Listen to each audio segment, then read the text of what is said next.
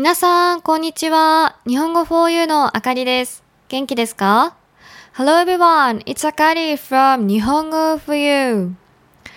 今年の日本は秋を飛ばしていきなり冬が来たみたいな天気でした。少し前まで半袖でもいいくらいの陽気だったのに、今はもうセーターを着ないと寒いくらいです。さて、まだギリギリ10月なので、今日のテーマは今月の歳時期です。東北地方の秋といえば芋煮会です。芋煮と聞くと、じゃがいもを甘辛く煮たものを思い浮かべる人が多いんじゃないでしょうか。そんな人は芋煮の写真を見たら少し驚くかもしれません。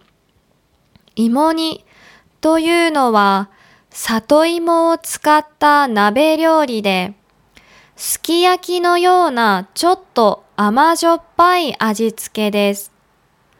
東北地方、特に宮城や山形では、秋になるとよくバーベキューのように河原で芋煮会を行います。私は宮城に住み始めてから知ったんですが、実はこの2つの地域の芋煮は味付けが全然違うんです。山形県の内陸では牛肉を使って芋煮を作ります。味は醤油ベースです。一方、山形県の海沿いと宮城県では豚肉を使うんです。味付けも味噌ベースなので、味噌汁に近い料理になります。お互いが自分の地域の芋煮こそが本物だと信じているので、毎年秋になるとこの二大派閥が火花を散らして争っています。どちらも美味しいので、興味がある人はぜひ作ってみてください。レシピは私のウェブサイトに書いておきます。ちなみに、私はもちろん醤油ベース派です。This year in Japan, it feels like we skipped autumn and went straight into winter. Just a few days ago, it was warm enough to wear short sleeves, but now it's like if you don't wear a sweater, it's cold. In any case, today's topic is the Saijiki of the month.I know I'm cutting it close, but it is still technically October. If one talks about autumn in the Tohoku region, Imonikai comes to mind.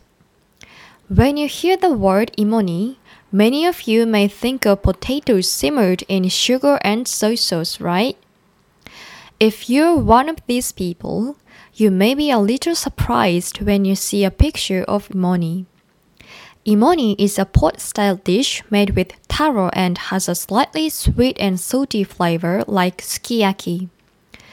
In the Tohoku region, especially in Miyagi and Yamagata, when autumn comes, people often have imoni parties on the riverbanks like a barbecue. I only realized it after I started living in Miyagi, but actually the taste of imoni in these two regions is completely different. In the inland areas of Yamagata Prefecture, people use beef to make imoni. The taste is soy sauce based. On the other hand, in the coastal area of Yamagata and across Miyagi prefectures, people use pork.The taste is miso-based, so it's similar to miso soup. Both sides believe that their own regional imoni is the real deal, so every year when autumn arrives, these two big factions fiercely fight each other. Both taste good, so please try to cook it if you're interested. I write the recipe on my website. By the way, I'm of course in the soy sauce-based faction.